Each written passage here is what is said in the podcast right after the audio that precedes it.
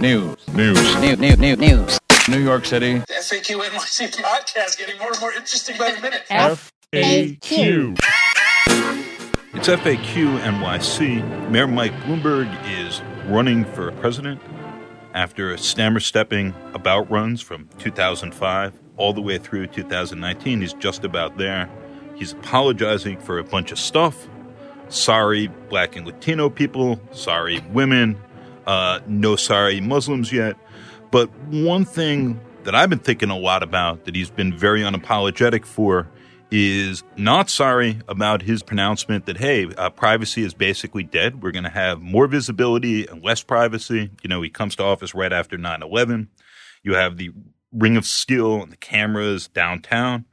And of course, in his own business, it's like, this came up with the women's stuff, right? They have the badges and they know every time you leave your desk and how long you're in the bathroom for. And all the bros there from the trader culture were like using those to like find the women who they were interested in in, in creepy ways.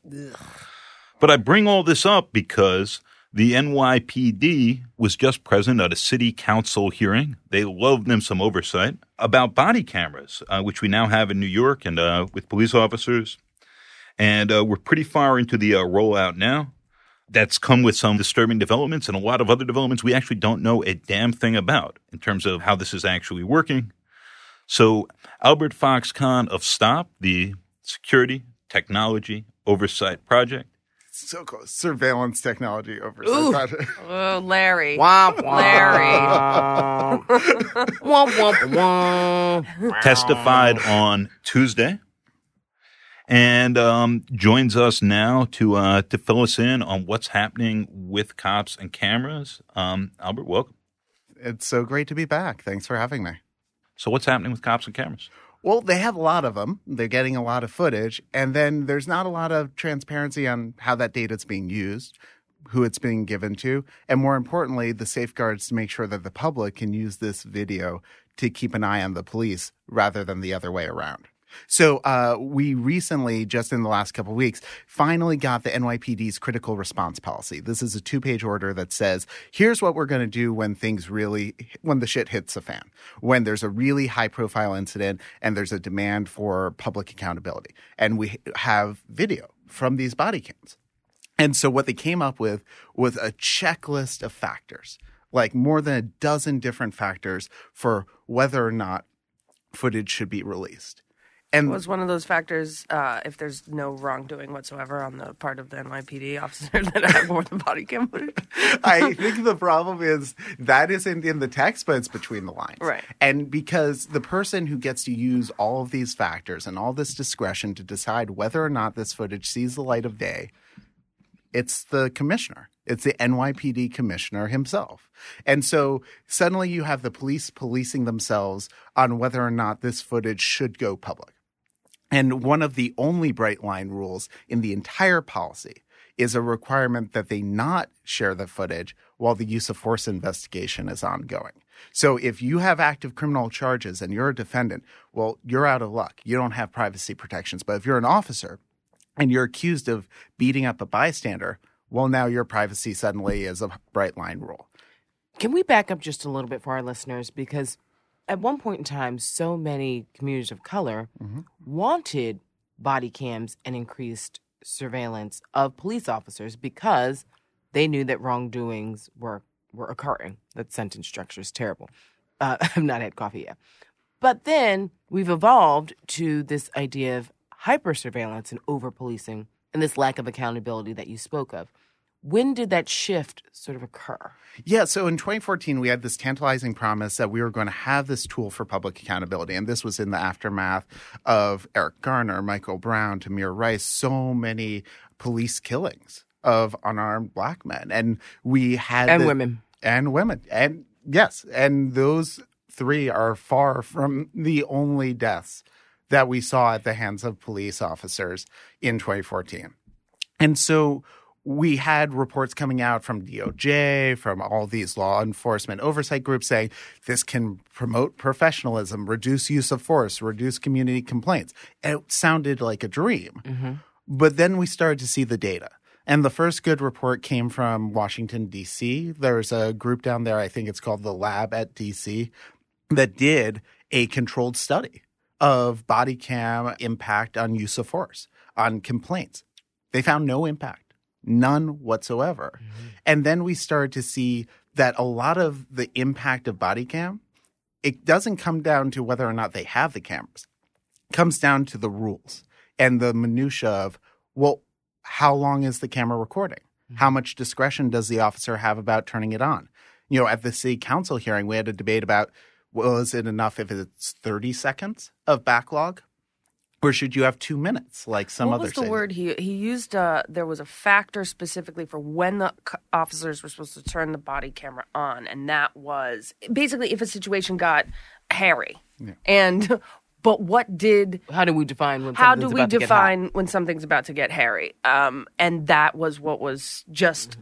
completely unclear. It was completely nebulous, and the deputy commissioner kind of stumbled over that question quite a bit. And one of the things that we see in the field is there's the officers aren't completely clear on it because you have incidents where you have a bunch of officers responding. Some of those officers are turning on their body cams, but maybe the officer closest to the victim isn't. Maybe that officer's camera is mysteriously turned off. And we've seen that in one recent incident. I, I'm blanking on the exact name, but there were, I believe, there were five responding officers. Four of them had turned on their body cams, but the person who actually physically interacted with uh, the victim ended up not having their camera on.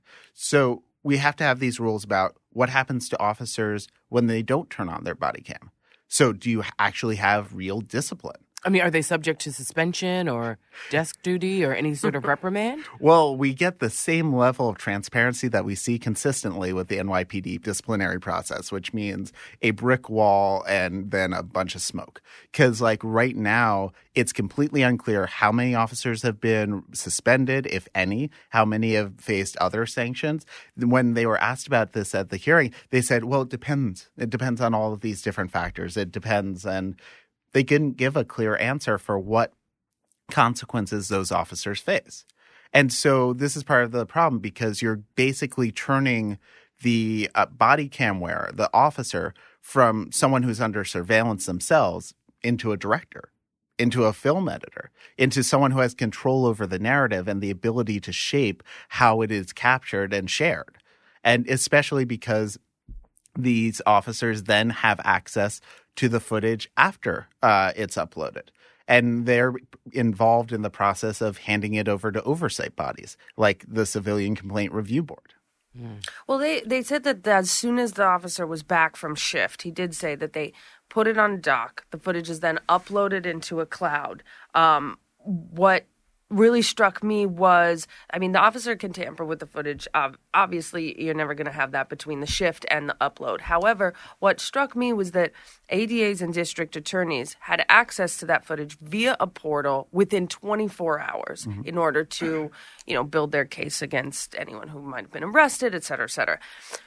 But the Civilian Complaint Review Board has 30 days and oftentimes are just wildly backed up from getting access to that footage. Earlier this year, the CCRB complained that 40% of its requests for body cam footage had not been fulfilled, and that in over 100 cases, the NYPD had said, We don't have any footage in this case, and it later turned out that they did. So there's a real issue with the CCRB getting timely access to the footage they need to hold the uh, officers accountable. So, is the NYPD using facial recognition in conjunction with uh, uh, with the body cameras at this point? It appears that they are. So the NYPD operates the facial identification section, which uses facial recognition to take images from all sorts of video sources. So that could be the uh, camera at the local bodega, that could be the camera uh, at the MTA station. It could also be a body cam. And so, while it doesn't appear that they've deployed a specific facial recognition program just for body cams, based off of their description of using artificial intelligence at the hearing, it's, it seems that they are using facial recognition to analyze images, little still eh, photos taken from that footage. So, so taking a step back from that, Bloomberg's argument 15 years ago was about technological inevitability. Looking at the police and just looking at cameras generally now, as distinct from the police, and the state obviously has better access to other people's footage as well, to uh, you know building surveillance cameras um, and, and various other types, right? It seems like the the limitations right now with how this information is used are all technological. That there's limits to how long this can be stored for, which is why you have you know that 30 second cache that then disappears when you press record. It goes back a certain amount of time, right? And that amount of time is limited. The amount of time you can store the footage is limited, but those are capacity issues, and those are likely to disappear. And you know, it does seem that we're sort of headed in a uh, a panopticon direction where where the choice is whether whether the threat is everyone and everything, and and Facebook, and just how many cameras there are, and things like Nest, which is work with various police departments, or if the fears here are, are particular to the police. I'm, I'm curious how you think about that as somebody who thinks about policing and technology issues. Yeah, so I don't think the the limit is primarily technological because you have the exact same technology available for sale, you know, in Beijing, in Stockholm, Sweden, and in New York. If you look at the privacy protections with the Swedish police agencies, they're worlds away. So they have automated license plate readers where they will not retain that image for longer than 30 days, where they will crop out all identifying information, where they will have something that has a lot of technical capabilities, but they don't use it because of the laws. But that, that's that's the case for the state, right? Which the police are actually a part of in an interesting way. Whereas a state that wants to, like China is doing Mm-hmm. uh, um, uh, with, with parts of its Muslim population, for instance, get, can can have effectively checkpoints everywhere. Everywhere there's a camera is a checkpoint. There's facial recognition tied to it. This becomes an instrument of policing, and there's no technological limitation outside of appropriate laws and regulations to, to how how this can all be used. I think. I, I yeah, I think that we're we're kind of saying the uh, same thing to an extent, which is that the technical limits are not going to be persistent here. What is going to be persistent are the value limits. It's going to be limits based on this by law. It's going to be updating the Fourth Amendment to really take account of the fact that you can search and seize a lot from us without actually taking physical possession of it. If you're using facial recognition to track me every single block of the city to get real time location data on me, that is an invasion of my privacy rights just as much as if you put a GPS tag on my car. But right now, the GPS tag is regulated by the Fourth Amendment, the facial recognition isn't. And so we see this urgent need to update our privacy laws at the state and local level until the moment when the federal law and the constitutional jurisprudence can catch up and actually recognize that holy shit, we are upending our fundamental notions of privacy and endangering some of the most central values to an open and democratic society. So, last question on this is uh, this mayor and mayors generally, look, the police departments are, are administrative. So, so they're supposed to enforce the laws. They have their own codes. You were just bringing some of this up, right? And they're constantly arguing that they should be allowed to regulate themselves. We have this procedure, and the law doesn't need to be involved in law enforcement that way. And that, that's what the patrol guide is, for instance, right? That, that that's what body camera guidelines are. Like we don't we don't need laws. We don't need outside bodies. We're regulating ourselves. Mayors almost always go along with that, and this mayor certainly has in a lot of instances because they have control over the police, right? And they don't actually want the legislative body getting in the way of that. The council here has been fairly weak. Are there any signs that, that this set of dynamics can change and that we're actually going to have stronger laws in this state or in this city that would actually constrain how the police operate and that would be enforceable? Yeah, so we're seeing some really exciting bills in Albany. Uh, Brad Hoylman introduced a ban on using facial recognition on body cameras. We've seen other bans on facial recognition in schools and other biometric protections.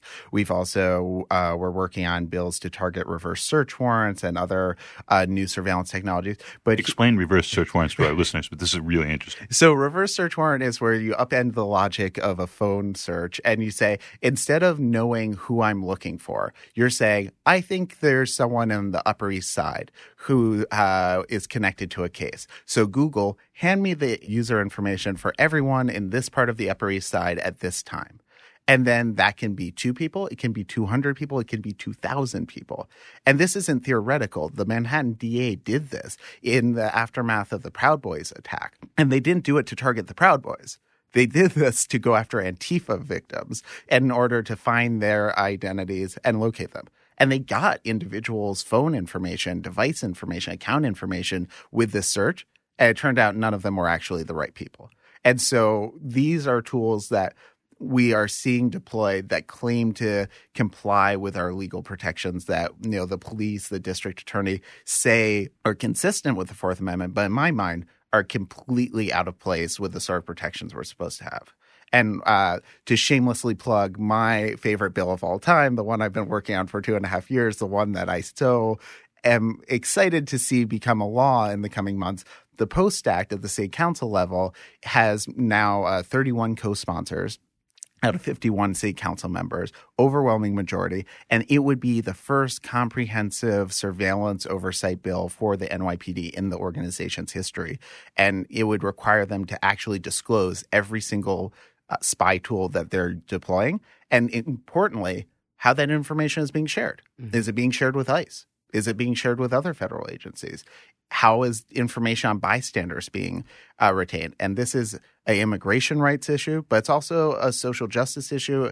And it's also a huge equity issue for communities of color because we see uh, surveillance tools like the gang database, which are 99% composed of New Yorkers of color. They're tracking them, accumulating their data and then putting them at ri- uh, uh, risk of arrest, deportation, and uh, other. Yeah, and and they're prospecting on who they think is going to be a criminal. Now, I've got a question about our, our new police commissioner. I mean, he is a diversity hire since he's what a tall police commissioner. Um, but when he was when he was announced, everyone kept saying that he was, you know, he's great at data and technology, data and technology, and that's sort of his hook. I'm not feeling confident about this new police commissioner when it comes to these issues, but do you have any insight about his past or anything that he's said or done in these recent months that would give us an indication as to where he's going to fall on these issues? Oh, oh yeah, no, I've got an indication. It's horrifying. I mean, mm-hmm. just pull up his city council testimony on the gang database. I think it's from last year, where he's being asked about the whether or not the gang database is discriminatory, whether or not it's invasive. And he defends it tooth and nail mm-hmm. when at a moment when I believe there were 42,000 New Yorkers included on the database, many of whom are included just for using, quote, gang affiliated colors, which can include red, blue, yellow, green, just about any color Fuchsia, I, I black. yeah.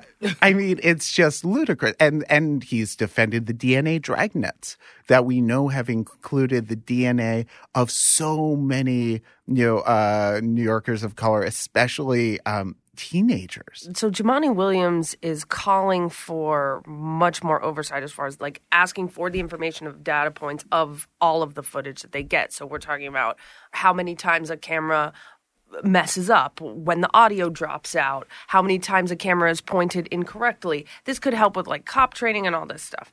But the pushback on it from the deputy commissioner uh, was that this would just cause so much labor in order to analyze all these videos to provide the city council with any amount of data on the actual footage. They went through a bunch of like long numbers, like it would take 80 million jillion, it would take this many minutes, it would take, like, they had some sort of breakdown in order to make, elongate this like absurd paragraph. Yeah, it was really a uh, master study in lies, damn lies, and statistics. It was just like they were just like, yeah, we would have to recruit all of these hundreds of analysts, and they cost seventy thousand a year plus fringe, and they'd so have to watch every single video. I'm like, yeah. Oh no, Jumaane Williams pushed back, didn't he? He was like, they were like, it would cost this many millions, and Jumaane was like, yeah, but your budget is this many billions. Yeah, and there were so he was like, "Your budget's five point six billion, and they're like, "Well, people like to throw that number around, but what you don't realize is ninety percent of that is all uh, salaries. So there's not that much wiggle room. It's like this is all salaries. How is that? Yeah, this doesn't actually negate that point. Then I would put this to them. We should be willing to invest as much money in police oversight as we're willing to invest in arresting people for jumping turnstiles because uh, the value of police accountability and using these oversight tools effectively is a lot more than 275. They were evoking 50B, which we don't talk a lot about on this show because we mostly talk about 50A, which protects cops and their records. Um, but 50B, they were talking about, which protects the public and juveniles' privacy. And can you just speak a little bit to how the spin works as far as When the NYPD brings up privacy concerns, what Yeah. are they really There saying? we go. Well, what they're really saying is that we want to have something to hide behind to not share this data with CCRB. And the idea that you can use 50B to, as an excuse to hide this data from the civilian complaint review board that's supposed to protect the public while you're giving all of that same data wholesale to the prosecutors makes no sense to me. Like, if this footage is supposed to protect the public, the CCRB should have an easier time getting access than the prosecutor should. And I think there was a great moment in the hearing where Donovan Richards called them out on it, where they were talk, where the NYPD officials were talking about how they wanted to protect privacy, and he said, "Well, then I, I'm sure you're going to be eager to pr- to help support the Post Act and reforms of the gang database and reforms of DNA dragnets."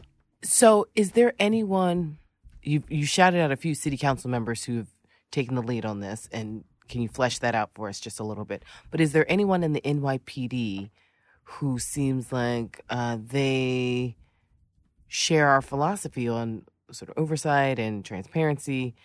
Have you been able to identify anyone that you could work with to help push through some of your agenda? I, I feel like I've got a bit of a conflict of interest because I spent most of yesterday in court trying to sue them uh, on some of these things. So I have not found a wellspring of uh, collaboration from folks within the NYPD. I do think that look, there are tons of you know officers who I've worked with in my career. Um, especially when I was representing victims of hate crimes, who were you know incredible, committed, empathetic, uh, caring individuals who wanted to serve the public. And I think what we've seen time and again is that there's really a bifurcation. There are two NYPDs.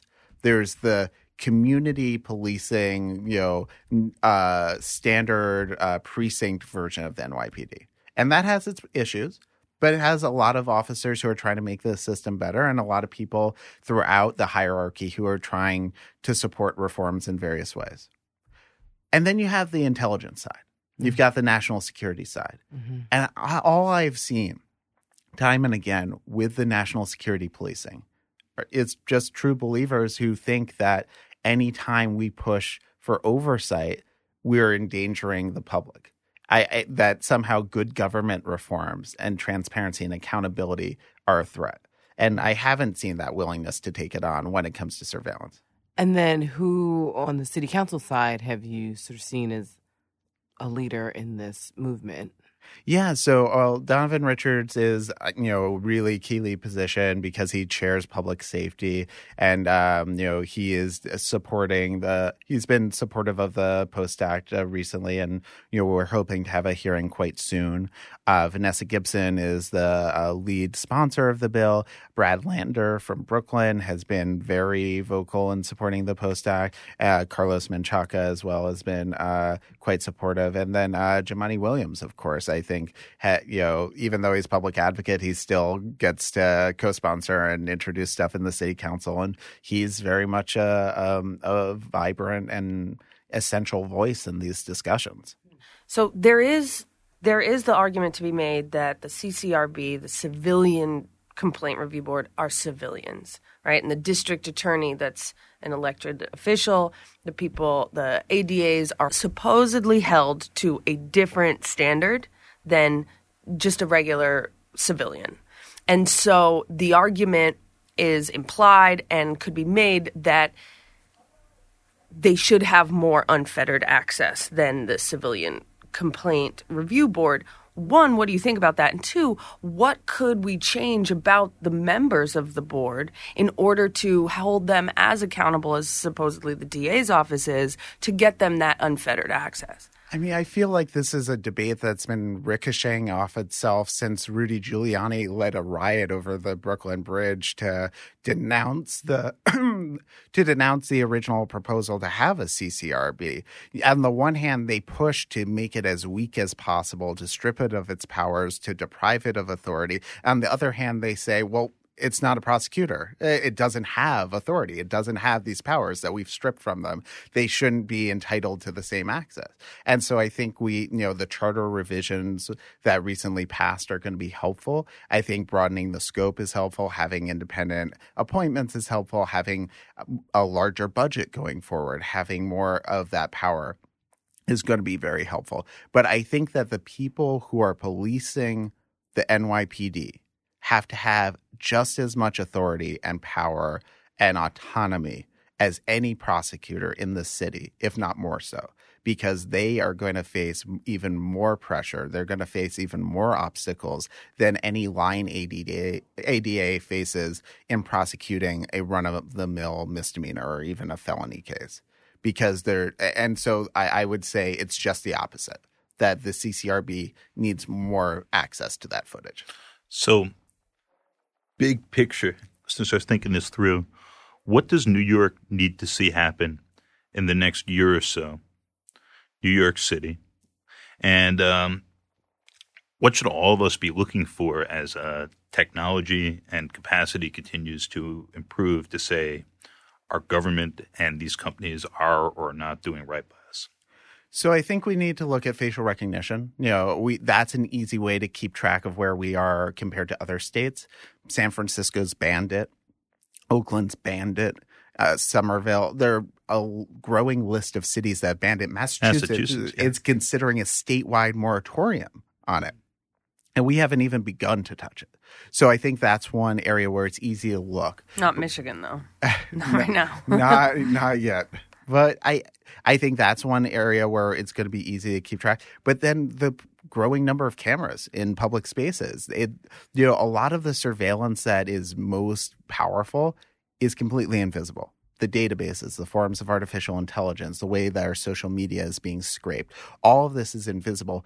But we can there are parts that we can keep track of. And when we see them putting up cameras at every turnstile in Fulton, when we see them putting up all these things that will enable expanded facial recognition, when we talk about bills that would potentially ban repeat harassers from the subway, which will almost certainly involve facial recognition, that's when the atten- uh, antenna need to go up. And then looking at you know the um, bills up in Albany, just looking at these sort of test cases. Are we going to ban police drones like uh, Jessica Ramos wants us to? Are we going to ban facial recognition in school? Are we going to ban these types of In surveillance? public housing, I mean, they definitely want to sort of hyper surveil anyone in public housing, which is of great concern. Oh yeah, and there, I think we keep seeing that it is some of the poorer, more vulnerable communities that are targeted with this technology first. We're not seeing the facial recognition used for security on Fifth Avenue, and you know, in the uh, Museum Mile. We're not seeing. Um, this uh, technology being deployed in, in those parts of town what we see is uh, landlords using this technology as a way to evict tenants. There, there's one uh, uh, company that has a promotional video where they talk about how great their facial recognition tool is at enabling you to convert uh, uh, units to market price, evict unwanted tenants, and, and help uh, increase your your profitability. What company is that? Uh, I believe uh, it's Guardgate by Trayman. Uh, uh, there's an article um, in CNET from Alfred Ng, I believe, uh, that talks about some of those promises.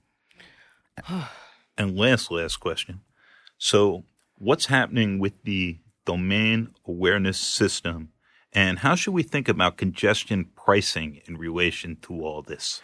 Uh, well, we're gonna have some big news in the coming weeks on uh, congestion pricing. We we're looking at how um, that particular system, as it's being rolled out, is going to potentially track each and every one of us. So that report will be uh, really exciting when it breaks. And Will you come back and oh, walk us through it? I will always be happy to come back. And so with with congestion pricing, with the new OMNY fare payment system, we see all these ways What's to. that? uh, That's the new tap and go alternative to the Metro card. okay. And Ugh. with- Little yeah. iPads attached to the turnstile. and then cameras. It's like let me tap my card and take a picture of my face, and then like you know Right. decide whether I'm going to go into the Soylent machine or the other machine. Well, I mean, why do we need all this hyper technology when so we get to go through the turnstile really quickly and then wait 30 minutes for the train? Like, I'd rather you not have hyper iPad technology to get through the turnstile and actually have a train that comes every four minutes. I mean, this morning it took me 15 minutes to get from Bowling Green to Wall Street, and I like. well, there was a sick passenger as they muffled to all of us. but but I'm sure the OMNY like mm-hmm. saved me valuable seconds ahead of time. No, but with all of these systems, we see more and more data being collected on more and more New Yorkers without any safeguards, without any privacy protections, and without any recognition of the fact that this is all a giant treasure trove for ICE. Because ICE can swoop in and get any of it. And whether it's uh, congestion pricing or the payment chip that they've suggested for ID NYC uh, cards or any of these new smart cities initiatives, we really have to push back and say, do we need all this data? How are we actually protecting it? How are we protecting vulnerable communities? And how are we making sure that it's not weaponized against the New Yorkers who we promised to protect with these programs? I have one more question. Are there any? And maybe Albert, you don't want not to allowed say. to leave, by the way. Yeah, and you might not want to say, but are there any like, you know, as we see in these sci-fi movies of the past, like say, you know, Blade Runner or anything? Are there like rogue saboteurs of cameras that are fam- like underground kind of famous, like uh, The Banksy of spray painting security cameras or something like right, that? like the, the the William Gibson neuromancer activist, kind of like sabotage the wires guy. I mean, the closest we've seen to that are the people who attacked Link NYC kiosks, those uh, Orwellian re- phone booth replacements that are part billboard, part tracking machine, part really insecure Wi Fi. And someone went around and was pointing out that these things all have cameras. That the com- Pinto did some fantastic reporting on this for the Village Voice when there, there was a Village Voice. I, I couldn't recommend strongly enough. The my favorite part of those things is uh is the dystopian way in which they become hangouts for uh um Heroin the village and particularly for like the uh you know the the, the traveling gutter punks and, and like people who are here seasonally and um just sort of set up shop around these. So you've got like your glowing future dystopian screen. And then strung your very old school underneath. stick and poke tattoo. Yeah, yeah. Uh, I think they're called crust punks now. It, it's like it's like a it's like a vision out of Frank Miller's fascist mind. It's really quite. It really is. I mean, it's like all the money invested in selling us more shit and giving us these like public uh, bits Smart of- things. Yes, these new smart infrastructure, and we can't provide housing. We can't provide the bare necessities. We it really. I mean, it's a tragic sort of synecdoche of so much of the inequality we see in uh, in New York. But no, I, I mean, with all of this public infrastructure, we have to be careful about the data because data is the new oil. Everyone says that it is incredibly valuable. Our cities need to be stewards of that, especially for vulnerable communities. And what they're doing instead is trying to sell us out to the highest corporate bidder and making it into a new way to track each and every one of us for police at the same time. That isn't a model that works for me. It's not a model that's sustainable and something we really have to start to push back against uh, dramatically as a city. Oh my gosh, you are doing the Lord's work, and we appreciate you, Albert. Um, promise you'll come back uh, and say when I'll be here. Yeah. and let us know. Um, keep us updated on the Post Act, how it moves through City Council. Um, are you confident that you can see some movement in the next year or so with it? Now that you've got 31 signatures. Oh, I think it will be a lot sooner than that. I, I think we're looking at a hearing in the near term, and uh, I, I think look, we have the votes, so the question is going to come down to whether Corey Johnson wants to be the person who pushes the oversight to end the digital stop and frisk of communities of color, or whether he wants to, you know, let this uh, sort of suspicionless surveillance continue indefinitely. And I, I think, you know, it's going to be very interesting as we see it play out in the context of the mayor's race, because I know that there are a lot of folks who have seen you know, a progressive Park Slope city council member turned public advocate who was really in favor of reforming the police suddenly lose that backbone when it came to time to do that uh, from Gracie Mansion. And so I, I, you know, a lot of people are going to want to see that Corey Johnson is consistent on these issues because he co-sponsored this bill the first t- go round in 2017. He's been silent on it for the most part so far with the exception of a question uh, that you were kind enough to ask uh, a couple episodes ago. And and so really, I think it's going to come down to his leadership on whether or not we push this through and just have the vote. With that, let's all sing the bare necessities. Louis Armstrong version. Bare necessities, the Simple bare necessities. the- the- Forget about your worries and your I mean, hello. Albert. Join in. Oh, oh It's no! This is the best scene in, Bro- in like New York And Later. da- Mother da- Nature's da- da- recipes, the bring the bare necessities. necessities. FAQ NYC is a production of Racket Media and is supported by listeners like you. We're headquartered at the McSilver Institute for Poverty Policy and Research, where this week's episode was recorded. A special thanks goes to Albert Fox Cahn. He is from the Surveillance Technology Oversight Project, also known as STOP. You can find him on stopspying.org. Alex Lynn is our executive producer, and Adam Kamara mixed and mastered this week's episode. Remember, you can't spell WTF without FAQ. What? That What the- the what? script. As you all know, I am basically um what's Get his name? the- I Will thought that Ferrell was from great. Anchorman. I read anything. WTF? This is your new script. I should have listened, read it. If this is the digital stop and frisk